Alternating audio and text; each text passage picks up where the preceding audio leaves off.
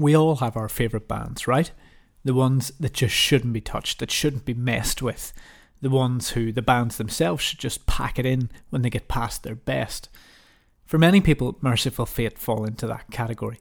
It goes absolutely without saying how classic and important albums like Don't Break the Oath are, so you mess with that at your peril. But the band's two guitarists, Hank Sherman and Michael Denner, have recently started playing again, and they're laying down some absolutely incredible tracks. Last year I wrote about their EP, Satan's Tomb. I said it had energy, vivacity, heaviness. I loved it, and I'm glad to say they've now got a full album out carrying on the lineage from Mercyful Fate. I think the album actually tops the EP. Have a listen to this.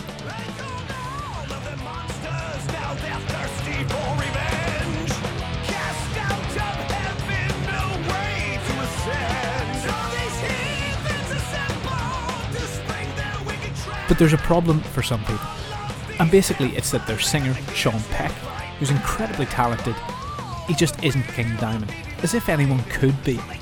So I thought I'd call him up and let him give his side of what it's like to be stepping into the shoes of a real metal icon. There's a bit more to it than that in this podcast. I also ask him about how he pulls off those awesome falsetto vocals, hopefully to give all you metal vocalists out there a bit of a helping hand for kicking out those pretty incredible screams. You are listening to the Metal Insight Podcast, episode 27, produced and reported by MetalIreland.com. The shoes that we're filling here, I mean, not just me as the singer, but I mean, you know, Hank Sherman and Michael Denner, and you look at the cover, and you look at the title, and you look at the song titles, and the expectations for them putting out anything is always going to be measured by, you know, Melissa and Don't Break the Oath. So the response was fantastic, and Hank and I just kept writing. We just kept, you know, once the EP was done, we just kept going, moving forward with, you know, songs like Masters of Evil and The Wolf Feeds at Night, and which was nice. That's why we were able to put out the full length in such a short period of time, you know, when the follow-up of the EP. And the whole time we're putting these songs together, I mean, I'm just coming at it from a fan perspective. I mean, that's why I got into heavy metal in the start, you know, before I even became a singer, I just loved the way that heavy metal made me feel, just like all of us.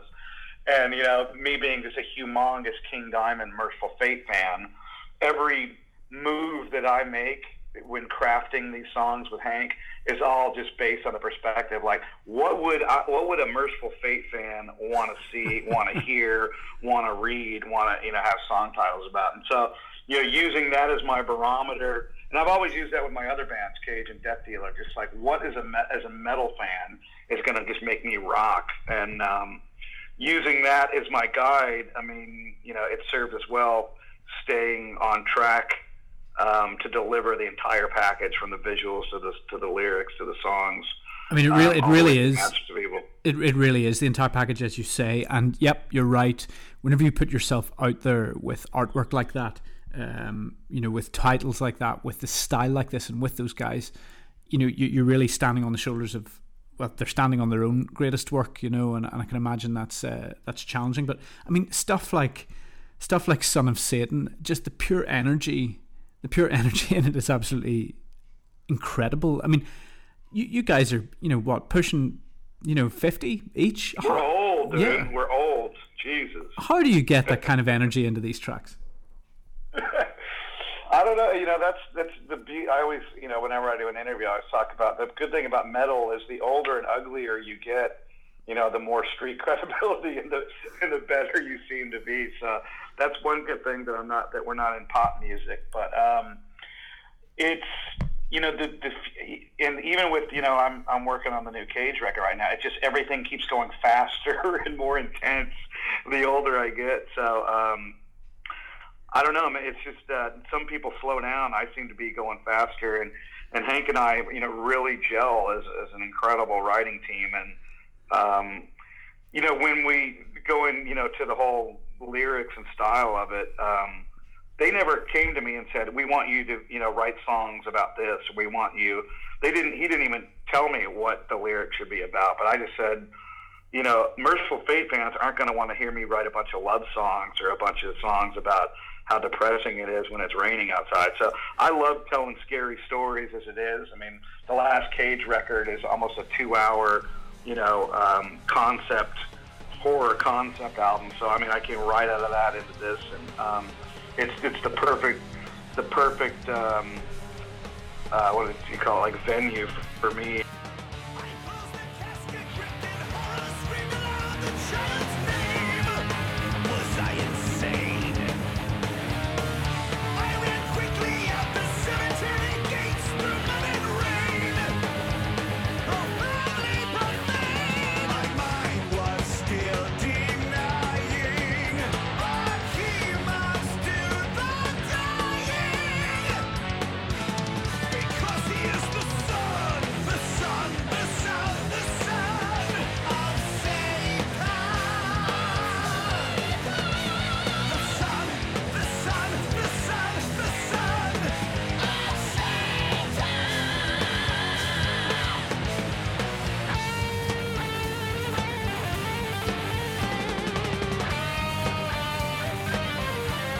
One thing that I'm curious about is, you say, as time goes on, you seem to get more intense and faster.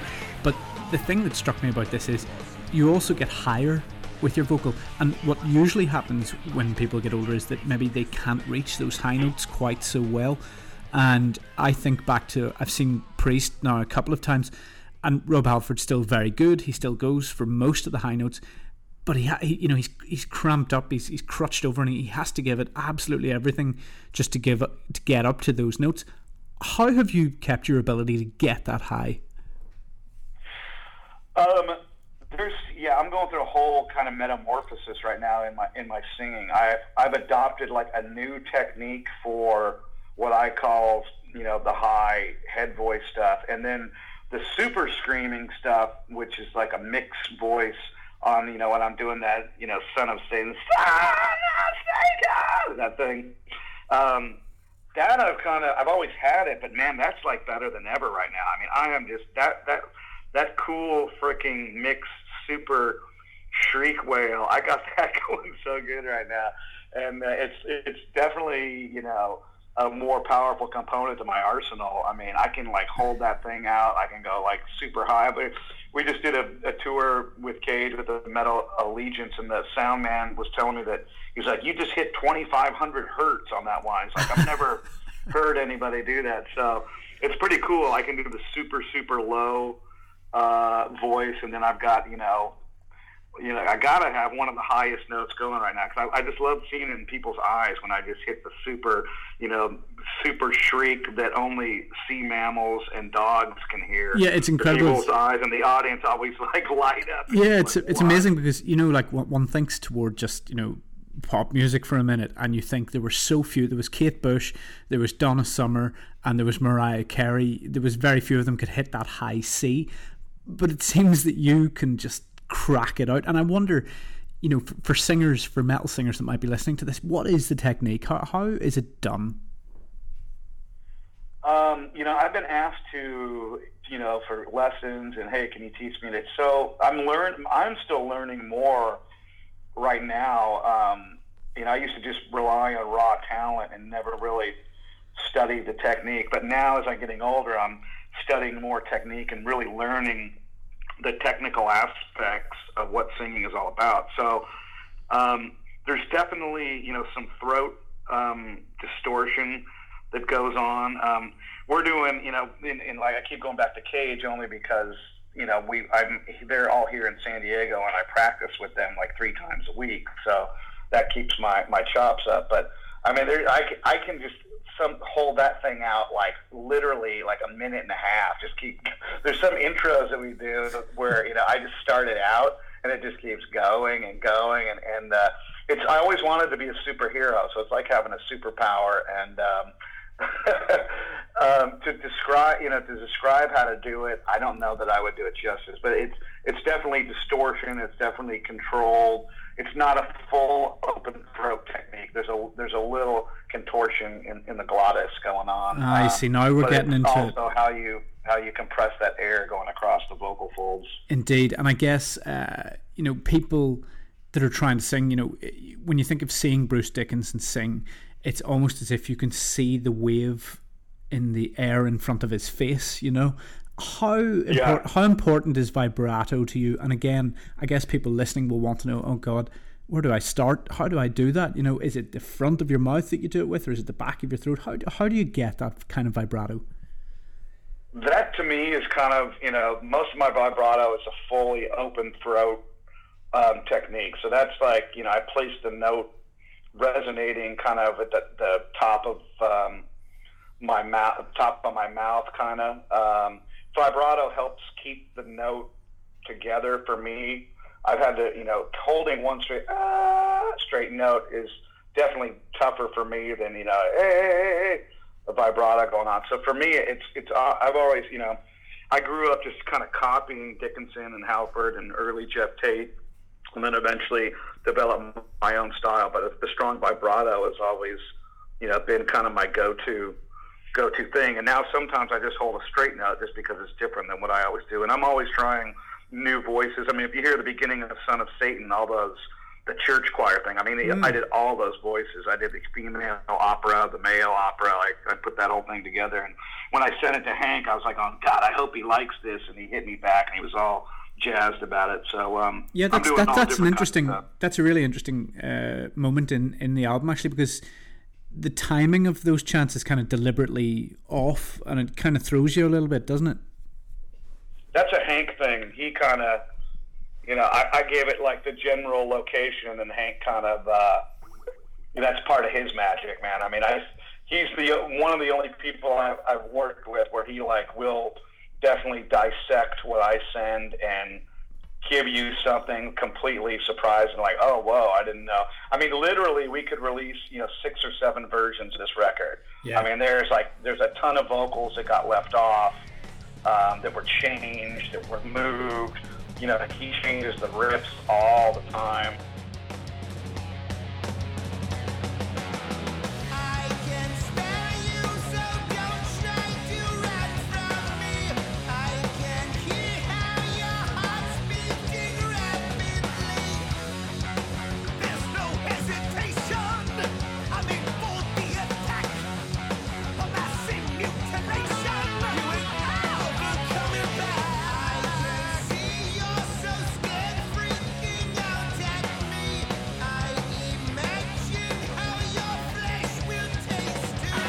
Take The Wolf Feeds at Night for a minute. There's a bit in it that I could have swore was very Ozzy Osbourne style vocal, very Black Sabbath style vocal. Do you know the bit I mean? Of course. So tell me about that. Part of the record. So tell me about that. Well,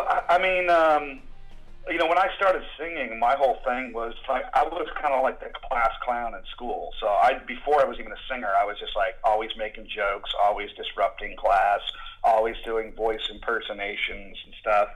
And so when I started singing, I started in a cover band, and then you're kind of trying, So when I first even got into singing, the first thing I did was try and sound like other people, just because you're in a cover band singing. Oh, I mean, Beatles and all kinds of crazy college party stuff. And when we, the first time I met Hank and Michael in person was at the Titans of Metal Festival in Tel Aviv, Israel, where we played 3 songs. We played Evil, Come to the Sabbath, and then Paranoid. And that whole story is funny because their flight got delayed, and literally they got there 30 minutes before, the show started. So we had like one unplugged run through around a coffee table, with the drummer kind of patting out the beat on his hands, rehearsal before we went in front of 1,000 people and performed. So that was like full trial by fire, which is a cool way to start the thing. I was like, hey, I've never met you guys before. We're in a band. Are you ready to play? And like, boom. And the place went nuts. I mean, you can see it on the YouTube. It was incredible. But the point of it is that we did Paranoid, and I kind of did my Ozzy impersonation when we sang Paranoid, and he just kind of as a goof. And then for some reason, when Hank said that part over to me, I just like, that's what came to my head, and I recorded that. And then in the middle part, it'd be that, and I'm trying to channel kind of 70s Halford with that the inflections in my voice. But when I said it to Hank, he was like, man, this is really cool, but I don't know, man, people might have a negative reaction to it. So it was touch and go for it, like literally to the very end, whether I re-sang that whole part like in a normal voice. But I just kept playing it over and over because it was just, to me, it was so enjoyable. Oh, it's just really good fun. Finally, they took the decision to like, okay, we're going to keep it in, and it's been greatly received. I mean, it's like literally in every review, people are like, oh, it even sounds like Ozzy this part. And for me, it's great because I get to show that I can, just another side of the voice, indeed, which is always my goal to keep different, different voices and different attacks on each song to keep it fresh. It's funny that I remember the time Priest's. What was it called? Jugulator? What was it called? What was that album? Was it Jugulator? The first album with Tim Ripper Owens came out. And I remember at the time there was so much chat about who Priest would get to sing, much like whenever Blaze joined Maiden and stuff like that. But with a voice like yours, I can only imagine that you have had a few interesting phone calls in your time. Let us in on it. Who has maybe come your way over the years? Because you must have been courted for your vocals. Yeah, I mean, I've never really disclosed a full list. I would say there's probably 10 pretty well-known bands, and it was either like, okay, you can be in the singer, but you have to move here, or you have to quit your other bands. Or the latest one was Riot. I recorded a demo track. I was a huge Riot fan, and they hit me up, about maybe being the singer, and for one reason or another, it got, I'm really, when I get, sink my teeth into something, man, that's why I like working with Hank. I mean, like every day we're Skyping, making stuff happen. So I like a high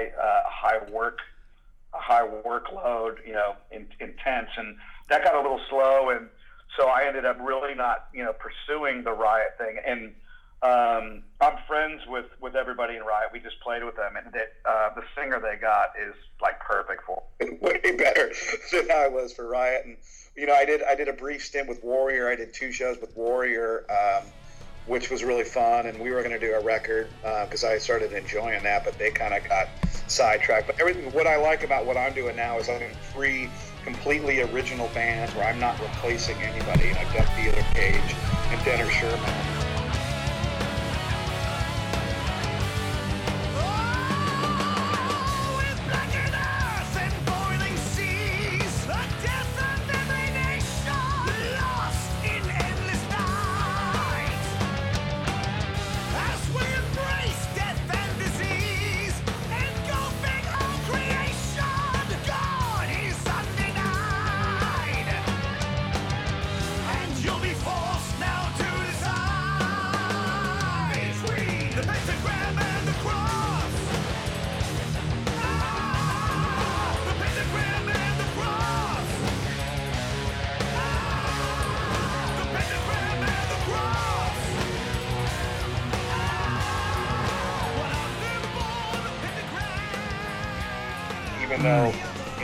Dennis Sherman will always be forever tied to King Diamond. I'm not necessarily replacing King Diamond. This is a completely different band, and no one could replace King Diamond. He's one of a kind. Have you ever had any messages of? Did he ever hear this stuff, or has he sent you a wee message of support or anything like that? I don't know if he's heard it or not.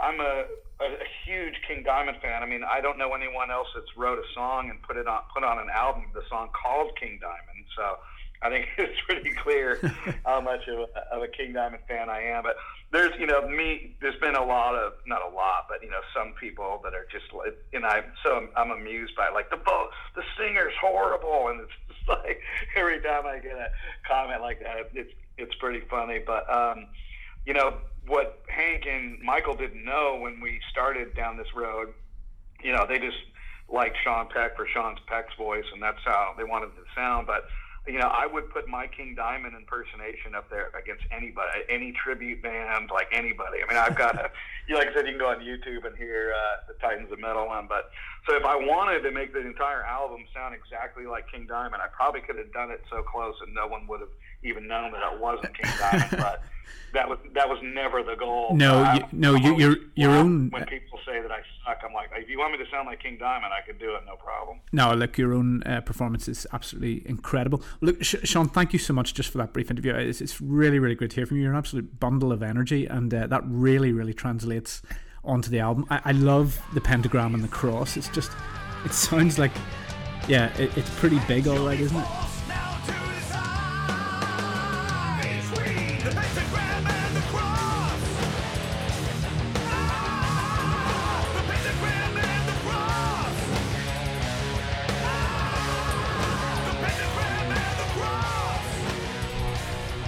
Pentagram and the Cross, I mean, when we, you know, I tracked the vocals for that, and we had the demo drums on it.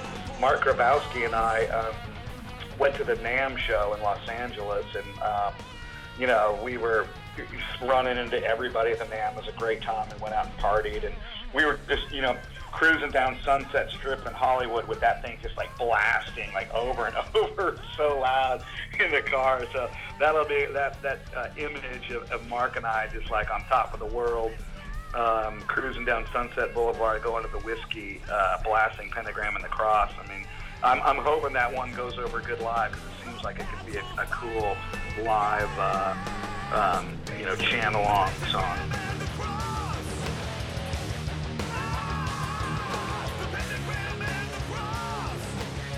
It sure will. I mean, one of the things that occurs to me is that, you know, good traditional straight-out heavy metal is having a pretty good time at the minute. I mean, the last Helloween album was absolutely incredible. You know, there's just so much other good metal going on at the minute, and this is just the latest in a long line of, you know, totally incredible releases. You know, trends come and go. Metal always stays. You've been there forever. What do you, when you cast your eye over metal in 2016 as a guy slightly older, what do you think? Right now, you know, I'm in San Diego, California, you know, and I've got like 3 stepkids, and so I just went through the last, you know, 10 years of, you know, dropping them off at high school and seeing all the metalhead little high school kids, you know, with their little bands, and then like having the kids run up the car like, hey, what's up? You know, being the local metal dude, talking to all the metalheads at these schools. It was just a cool vibe. I mean, you're playing a lot of all ages shows and seeing the resurgence and the roots, the new roots that are being planted, you know, in the name of heavy metal. Because there was, you know, there was a good 10-year stretch where kids weren't wearing metal shirts, you know, to school. Like, there was nothing going on. And now I think the seeds of a whole new generation are been planted, and the roots are so deep. Metal will never be beaten back like it was, you know, in the grunge era. Let it go now, love the monsters, now they're thirsty for revenge. Cast out of heaven, no way to ascend. All these heathens ascend. All right, everybody, that was Sean Peck from Dennis Sherman, and yeah, I mean, just listen to how cool that music is. I know you gotta respect Mercyful Fate, I know you gotta respect what went before, but listen to how cool this is now. That's incredible heavy metal, and I gotta say, I love the album. I think it's better than the EP, and I've been spinning it a lot. I'm Earl Grey, thank you for your company for this last half an hour. We'll be back in about 2 or 3 weeks with another podcast getting behind some of the great stories of heavy metal. Till then, over and out. Enjoy the site, and there's a ton of cool stuff coming up this month. So we've already had competitions to win Black Sabbath tickets, Avatar tickets, Saxon tickets. We've got a ton of cool new reviews. I would say that the album of the month this month is really worth checking out as well. That's Lycus on Relapse. That Doom is just absolutely crushing. It's absolutely monolithic stuff. Really reminds me of Indescendence and Esoteric and bands like that. Check it out. I also really want you to check out the Irish band Elada. I think that's how you pronounce it, E-A-L-A-D-H-A, Elada, maybe. They do a kind of anathema or kind of Godspeed You Black Emperor kind of post-rock sound, but it's really kind of Moorish, and you can really kind of lose yourself in it, like Marillion and stuff like that. I really like it, so check them out. But until the next podcast, I'm Earl Grey, this is MetalIreland.com, this is the Metal Insight Podcast, over and out.